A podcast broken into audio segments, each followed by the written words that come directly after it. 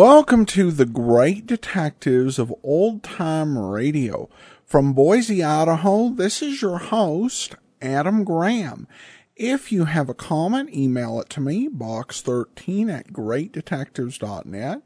Follow us on Twitter at Radio Detectives and uh, become one of our friends on Facebook.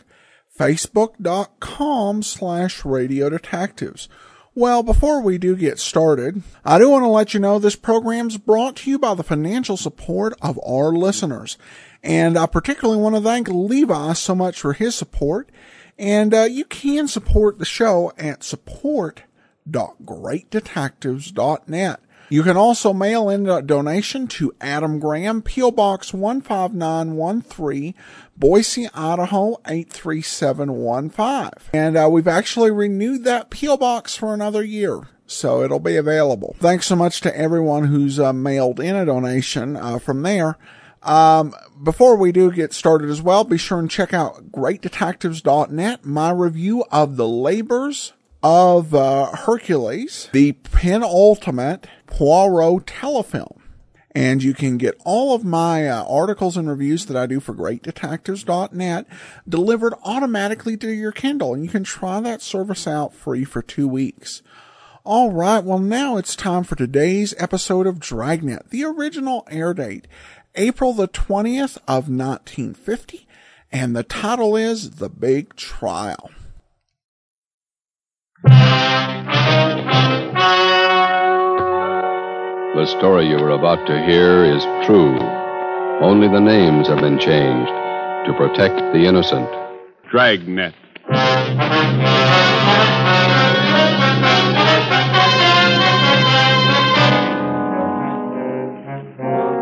You're a detective sergeant. You're assigned to accident investigation, felony detail. In the early hours of the morning, a woman pedestrian is struck down by a hit and run driver. Your job find him.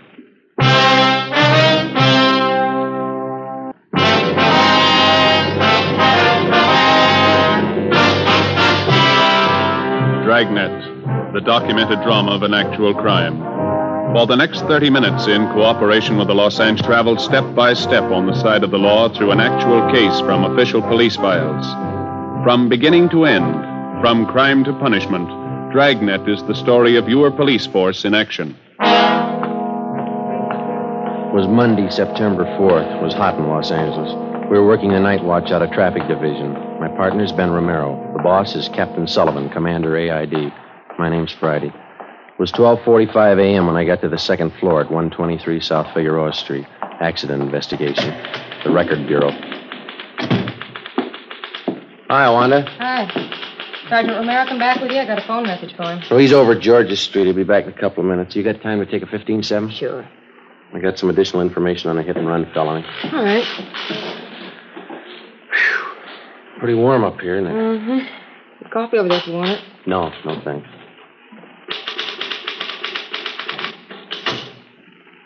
All right, officer's memo. Subject? Investigation of hit run felony. DR number 467923. Location 7th and Carondelet Streets. It's C A R O N D E L E T. September 3rd, 11:15 p.m. Division reporting, AID. Division of occurrence, Central. Hmm? Central. Date and time occurred, September 3rd, 11.15 p.m., location of occurrence, 7th and Carondelet. Just going to run long, Sergeant? Oh, page, page and a half. Go faster in shorthand. I can transcribe it later. All right. Excuse me. Uh, this is for Captain H.W. Sullivan, commanding AID. Mm-hmm. Sir, on the above date at 11:20 p.m., the undersigned officers went to the corner of 7th and Carondelet Streets in response to an ambulance follow-up traffic. On our arrival there, you got any matches, Wanda? Yeah, here you are. Okay, thanks. Uh, on our arrival there, we were met by 11T. We witnessed Ambulance attendants placing an unconscious woman in an ambulance. Uh, she appeared to be critically injured. The victim was removed to Georgia Street Receiving Hospital. All right. We then interviewed a man who identified himself as Chester J. Crawford, 540 Green Oak Drive. He stated that he was acquainted with the injured woman and that her name was Sheila Gordon, G O R D O N. 7832 and a half 7th Street. Uh, Crawford told us that he was taking her home from a dance. They arrived at the intersection of 7th and Carondelet Streets at approximately 11:15 p.m. Fifteen. Okay? Yeah, yeah. uh-huh. Uh, Crawford further stated that uh, while he and Sheila Gordon attempted to cross the intersection, an automobile headed west on 7th Street went through the red traffic light. Right. Did you read that last part back? Uh, attempted to cross the intersection. An automobile headed west on 7th Street went through the red traffic light. Okay. Crawford told us that he jumped out of the path of the car and tried to pull Miss Gordon with him. He said that the car struck her down without slowing down, continued out 7th Street, and disappeared. Wait, wait a minute. Oh, I'm sorry. And disappear. Okay. Uh, Crawford stated the hit and run car was either a Dodge or a Plymouth, but it could have been either last year's model or this year's. He described the car. Is too fast, boy? That's all right. He described the car as either light blue in color or bluish green. Said that he failed to get the entire license number, but that the last three numbers on the rear plate were either 804 or 304. 804 or 304. That's right. Okay. Fine. Uh, Crawford said he made an attempt to follow the hit run car, but that he was unable to obtain transportation. He stated he then ran to a phone at the Corsev Bar and Grill. spell that? What? Corsev. Oh, C O R S E V. Uh, that's at 7th and Carondelet, and called the police. And the undersigned officers then obtained Crawford's full name, address, phone number, and proceeded to question residents in the neighborhood. And were unable to locate any other witnesses besides Crawford. Okay. Hi. How'd you do? Oh, I saw her. That's about all. Doctor says we won't be able to talk to her for at least a couple of days, maybe not at all. What's your chances? 50-50 if she's heavy on luck. Three broken ribs, brain concussion, internal injury. What'd Lee Jones have to say? Uh, is that all the report, Sergeant? oh, yeah, Wanda. We'll have the rest for you a little later. Thank you. Okay. I'll type this much up as soon as I can. Thanks. Sure. Uh, what'd Lee Jones have to say? Nothing. He and Finkel went over the area for an hour. No broken glass from headlights at the PI. No tire impressions worth anything. No physical evidence. Where does it leave us? With a half dead girl and no suspects. What do you think, Joe? I don't know. It's a sour one. Any kickback on the teletype yet? No? That guy she was with, Crawford, not too much help. Looked a little nearsighted to me. He saw well enough to get out of the way of that car. You got the notes. Uh, how much to give us? Let me see. I got it here in the book. Uh, car was either a Dodge or a Plymouth, late model. Color, either light blue or blue green. And the last three numbers on the license plate were 804 or 304. It's a big field to pick from. That's the only lead we own. You can call it that, yeah. Well, I guess we better talk to DMV, get the dope on all cars fitting that description that Crawford gave us. Huh? It's going to be a hard trip. At least 3,000 cars to track down. Probably closer to four. What do we do for help? We can ask the captain in the morning. I'll get him. Record Bureau, Romero. Yeah, they. Yeah, we'll bring him right over. Yeah, bye. Lee Jones again. Yeah. Says he wants the clothes Sheila Gordon was wearing at the time of the accident. He figures when she got hit, her clothes must have left fabric marks on the front of the car. Well, it might work. There's only one trouble. What's that? You can paint off fabric marks. Well, it's a long list. Let's take it from the top. Yeah. Find the car.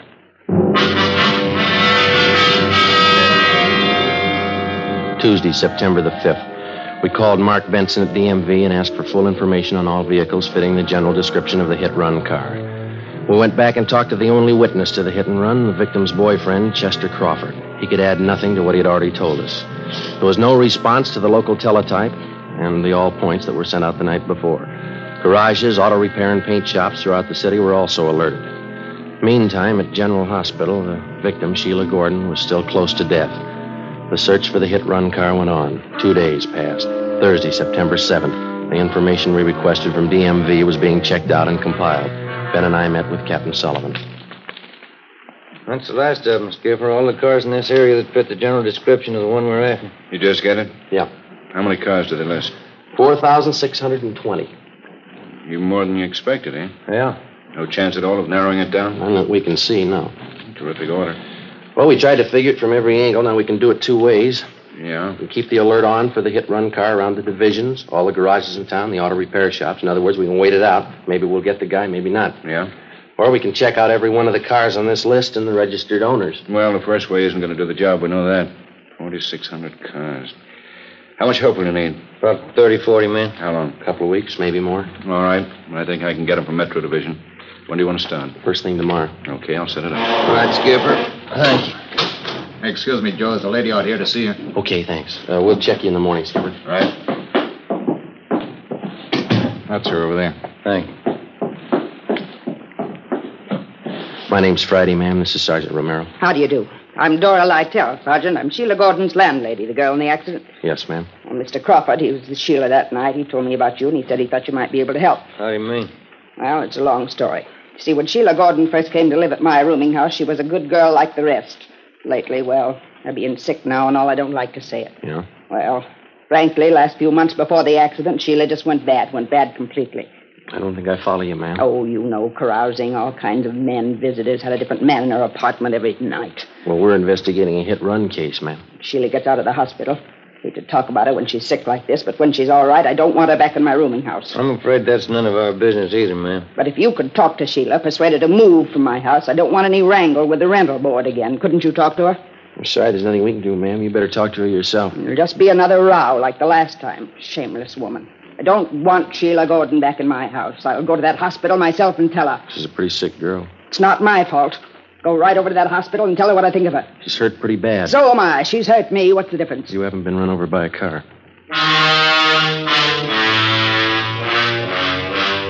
Next morning, Sergeants Reed and McLennan, Ben, and myself joined the 40 men from Metropolitan Division who had started checking out the first of the 4,620 suspected cars. The detail was broken down into teams, and each team was handed a list containing the names of 100 registered car owners. It was a long job and a dull one. Dozens of people weren't at home when we called.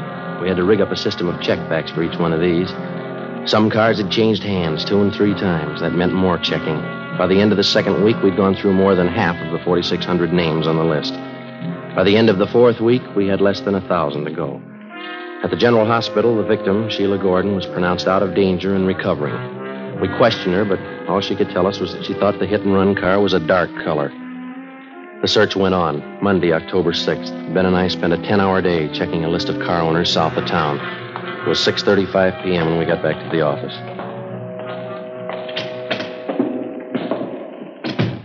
Hi. Hi, Reed. How'd you do today? Fair. Looks like we got one. What do you mean? Guy's name is Ralph Angelo. Uh, let's see. Uh, 8690 Backerley Road. Checked him out early this morning. First call. What'd you get? One's a late model Plymouth, light blue. License number, there it is, uh, 17 Arthur 2804. Wasn't home. Talked to his wife. Yeah? She said the car's been sitting home in the garage for the past month. Husband won't drive it. What's the story? Told her there was something wrong with it. He was going to trade it in. McLennan and I tried it. Car's in first class shape. What about the front end of the car? Pretty clean. One of the bars in the radiator grill slightly bent. Soft crease on the hood, another one in the right fender. Did you bring the car in? Yeah, Crown has been working on it since lunch down the garage. Anything else? Uh, found a gas receipt in the glove compartment, dated September 3rd, night of the accident. Where's Angelo now? Santa Barbara, business trip. Due home tonight about 10. McLennan and I'll pick him up then. See what he's got to say. That sounds good. How many possibilities does that make, Joe? Well, let me see. Out of 3,700 we've checked, about four good ones. I'll get that.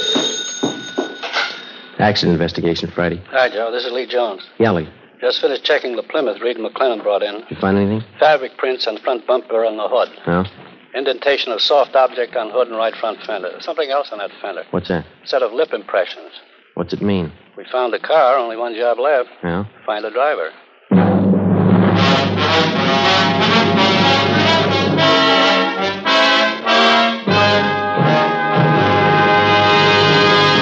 You are listening to Dragnet, the case history of a police investigation presented in the public interest.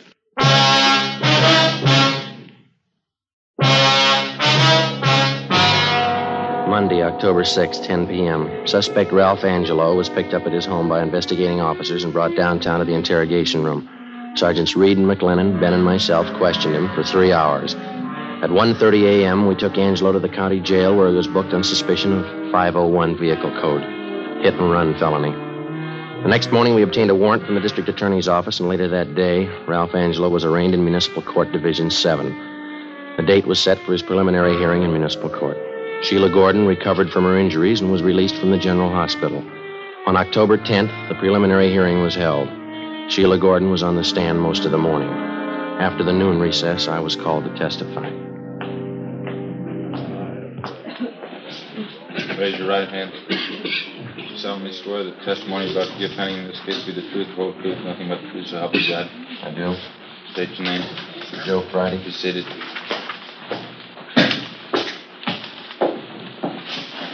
State your name, please. Joe Friday, Your address. 4656 Collis Avenue. Your occupation. I'm a police officer in and for the city of Los Angeles. Are you one of the investigating officers assigned to this case? I am. Did you have a conversation with the defendant regarding this case? I did. Where?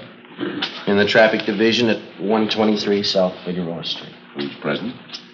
The defendant, Sergeants McLennan, Reed, Romero, and myself.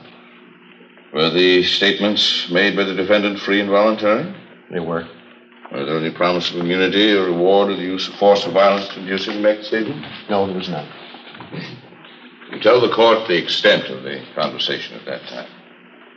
Well, first of all, I asked him if he was the registered owner of a 1948 Plymouth automobile, California license number 17 Arthur 2804. He admitted that he was. And then I asked him if he was driving that car on the night of September 3rd. He said he was, but that he did not drive anywhere near the location of the hit and run felony that night at 7th and Carondelet Street. Did the defendant tell you where he drove his car that night? No, sir. You asked the defendant where he drove his car that night of September 3rd. Yes, I did. And what did he answer? Well, he said, it's none of your business. Did you persist in this line of questioning? Yes, I did. The defendant continued to refuse to give you the information? That's right. Uh, did the defendant state where he was on the night of September 3rd, between 10 p.m. and midnight? He refused to tell us. You advised the defendant at that time that his car had been impounded for investigation? That's right. Did you advise him that several points of incriminating evidence had been found in the car? Yes, we did. And what did he say in answer? Well, he said, you can't prove a thing. I wasn't near the place. You can't prove a thing. Uh, was that the extent of the conversation between you and the defendant? It was. Thank you, that's all. Counsel for defense. No questions, Your Honor. Uh, Leland Jones, come to stand.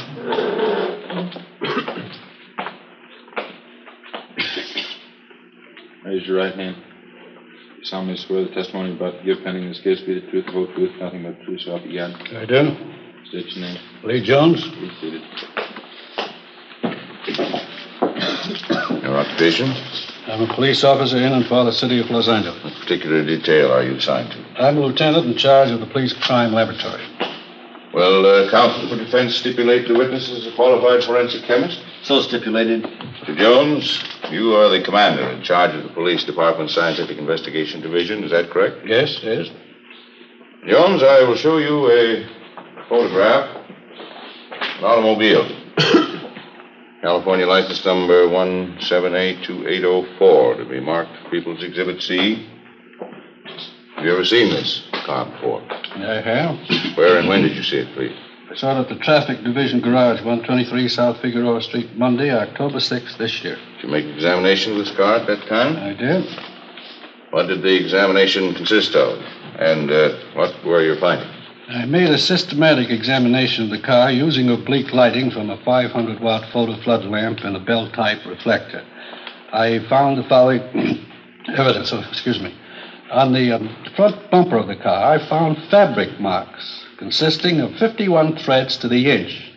I then took a perpendicular photograph of those marks with a copy camera. Here is a photograph of that portion of the bumper containing those marks. Now, I wish this photograph be marked People's Exhibit D for identification. Let it be so you marked. proceed, please, Mr. Jones. What else did you find in your examination of the defendant's car? I found fabric marks on the cowling of the car, extending back under the hood. These marks were made by fabric having a weave of 38 ribs to the inch. I have here a photograph of those marks. Thank you. I'm going to ask this photograph to mark people's exhibits E. So marked. What else did you find in your examination of the car, Mr. Jones? I also noted an indentation in the right portion of the car's hood. It had the appearance of having been made by a soft object enclosed in fabric striking the car. Would a human body struck by a car make such an indentation? Yes, it would. Here's a photograph I took of that indentation on the defendant's car. I'm going to ask this photograph to mark as people's exhibit F. So marked. All right, continue, Mr. Jones. On the top of the right hand fender of the car, I found a lip imprint in red lipstick. I lifted that print with a piece of cellophane tape, then placed the tape on a plain white card, which I have right here with me. Thank you. Ask this card to mark people's exhibit G. So marked. Now, Mr. Jones, these pieces of evidence which you found on the defendant's car, uh, did you compare them with other objects? I did. Will you please state what comparisons you made and your findings? Well, in the first place, I find that the uh, fabric marks in People's Exhibit C, taken from the bumper of the car, has the same count per inch as the stockings worn by the victim, Sheila Gordon. Secondly, I found the fabric marks shown in People's Exhibit D from the cowling hood of the car to be the same count per inch as the coat worn by the defendant. I further made a comparison between the lip imprint found on the right fender, as shown in People's Exhibit G, and various exemplars of the victim's lips. She made the exemplars by placing her lips against heavy, stiff white paper. I have those exemplars with me. Mm-hmm. Ask David Marcus, people's exhibit H. So marked. Now, may I ask, how did the lip imprint taken from the defendant's car compare with these sample imprints made by the victim's lips? I found that there were 17 points of similarity between the two. These points of similarity consist of various uh, small lines or wrinkles which match identically, as uh, may be seen in the photographs. Jones, do you have an opinion as uh, to the origin of the lip imprint on the defendant's car as shown in People's Exhibit uh, G? I do. What is that opinion? It's my opinion that the lip imprint on the defendant's car, as shown in Exhibit G, was made by the lips of the victim, Sheila Gordon. With Now, Mr. Jones, we recognize, of course, that you're a qualified forensic chemist. But are you going to set yourself up as an expert on women's lips, too? Well, I've done some research in that department, too. Mr. Jones, isn't it possible that any number of lip imprints made by different people would look exactly alike? No, it is not possible. There are no two things in the world exactly alike. There are no two sets of lip imprints alike. Well, anyone who's been around at all would know that. That's all, Mr. Jones. Thank you.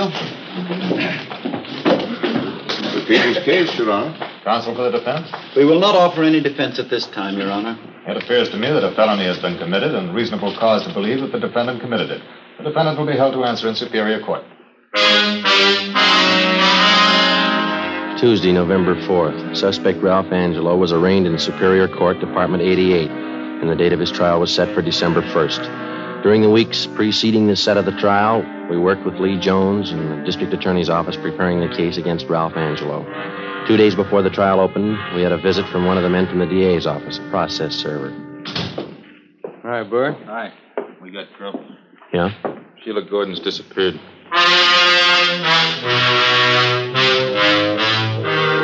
Wednesday, December 1st, Ralph Angelo's trial opened and Sheila Gordon was called to the stand. She failed to appear. We checked her few known friends in the city. They couldn't help.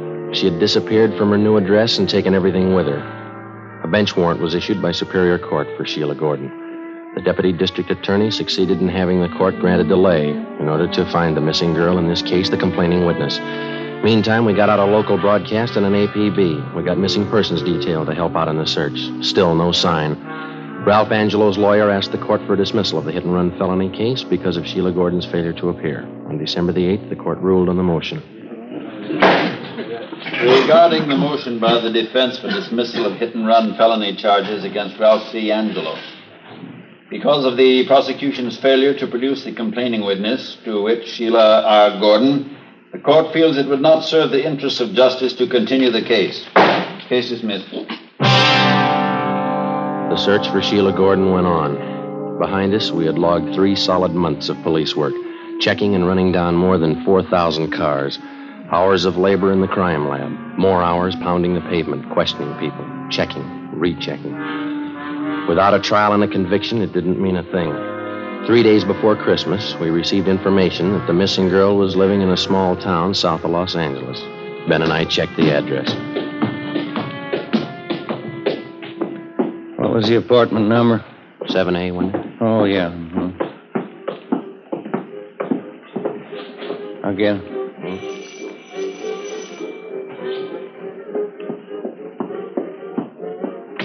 Yeah? Oh, you two. Come in. Come in.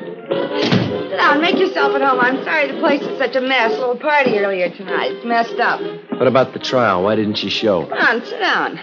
See, I'll tell you what. I'll freshen up a little, put on some makeup. What about the trial? I didn't have anything against the guy. I didn't mean to run me down. You, uh, you wouldn't happen to have a drink on you, would you? You know better than that. Why didn't you show up at the trial? I told you I didn't have anything against the guy. What was it, a payoff?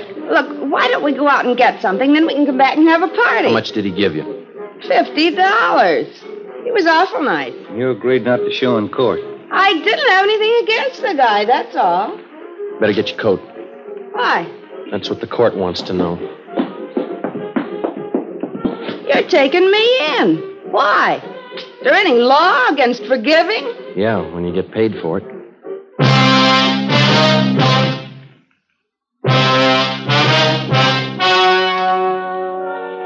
The story you have just heard was true. Only the names were changed to protect the innocent. On February 3rd, trial was held in Superior Court, Department 88, City and County of Los Angeles, State of California. In a moment, the results of that trial.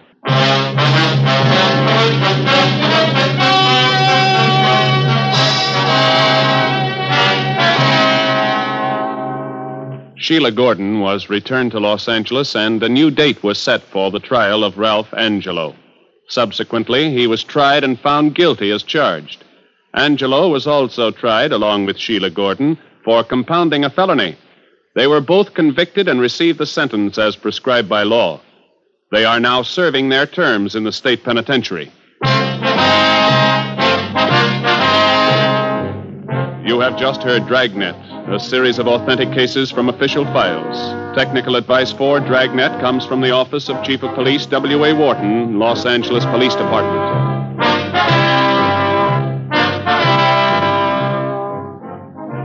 The Halls of Ivy is especially pleasant listening tomorrow on NBC.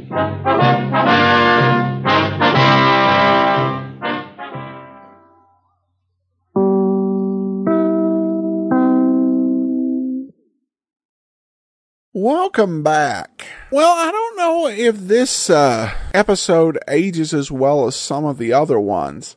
Uh, it may not just because, well, I, I think a lot of this was a uh, novelty back in 1950. In the 21st century, we've experienced uh, tr- trials on television. And so the feel of this is perhaps a bit more ordinary. I have to say that I was uh, upset on behalf of Friday and Romero when you found out that the victim had uh, skipped town uh, over $50. All that work, all that effort, all that expertise and time essentially almost uh, flushed down the drain because of one woman's uh, corruptibility. And in some ways, it does call to mind the earlier scene where the landlady was harassing uh, the police. In the broadest, most realistic sense, uh, Friday was right. Uh, they are concerned with uh, hit and run, accidents, who done it. Yet, in a broader sense, the character and integrity of citizens in everyday lives is so uh, vital for what the police do to actually be effective. And that I think is a takeaway from this episode. I also wondered in that scene at the beginning where um, uh, Friday was dictating uh, his uh, report uh, to uh, if he if uh, Jack Webb was actually smoking when he did that to give it a more realistic effect. Uh, there's a uh, radio actress from the UK. Sheridan Smith actually just recently got the Order of the British Empire, and I've listened to several plays with her. When she's doing these audio dramas in her booth, actually in one uh, program where she was uh, drowning, she actually brought uh, water in to the booth with her to give her performance a more realistic effect. Speaking of Dragnet and sound effects, I received an email from Kevin who says, Hi Adam, regarding sound effects on Dragnet, there's a library of standard sounds you hear absolutely everywhere on old time radio. Although they, though they do use some of those, these, I believe they originated a great deal of their own for all the unusual and sometimes not so unusual situations they encounter. A lot of things you hear on these programs you won't hear anywhere else. Even when a general sound effect uh, could have been used, you'll often hear something very original, even if it's still very much background. And yes, they go uh, all out with things like PA systems, uh, material for fight scenes, or special acoustical environments they are working in. There really is a huge amount of attention uh, to detail in this area of these programs, and it goes so much further beyond the norm for radio at the time. And it goes a very long way in setting uh, these dramas apart from the rest in how well they put you in the situation. Thanks for sharing these again. I'm really enjoying them uh, even more the second time around. Well, thanks, Kevin. And it's worth noting that at this point, um, uh, this sh- uh, Dragnet, of course, on NBC. Uh, on NBC, most shows weren't even using their own uh, theme music in, the detective genre. You would have the same uh, bumper music, the same things are getting dramatic music uh, when you're getting into the 1950s. Uh, Dragnet really was different. There was a dedication to quality. Uh, Jack Webb used five sound effects men to get the job done. Uh, so it's definitely unusual and a great uh, sense of craftsmanship. Finally, we have a question from James who writes, a lot of the videos on Sherlock Holmes and other shows won't download. Is there any reason or am I doing something wrong? I enjoy listening to the audio downloads and your comments on my daily walks. Well, thanks so much for the question, James. Um, a few months back, uh, really suddenly, our uh, video hosting was uh, pulled. It wasn't for copyright violations. It was basically they decided they only wanted um, uh, uh, shows where the it was chock full of uh, original content. Um, and so they went ahead and they pulled the uh, video theater uh, without actually sending us a notice and so we've gotten some of those restored and back up uh, from previously. We have the first 12 episodes, plus there was The Fat Man and I think a couple of others. And so if you're listening to an older video theater that's missing, that's why. And we're definitely going to try and work to get those uh, re-added and re-uploaded in the next few months. Uh, well, thanks so much for the question, James. That'll do it for today. We will be back uh, on Monday with the Saint, and join us again next Saturday for another episode of Dragnet. Uh, in the meantime, send your comments box13 at greatdetectives.net. Follow us on Twitter at Radio Detectives, and you can always call us 208-991-4783. From Boise, Idaho, this is your host, Adam Graham, signing off.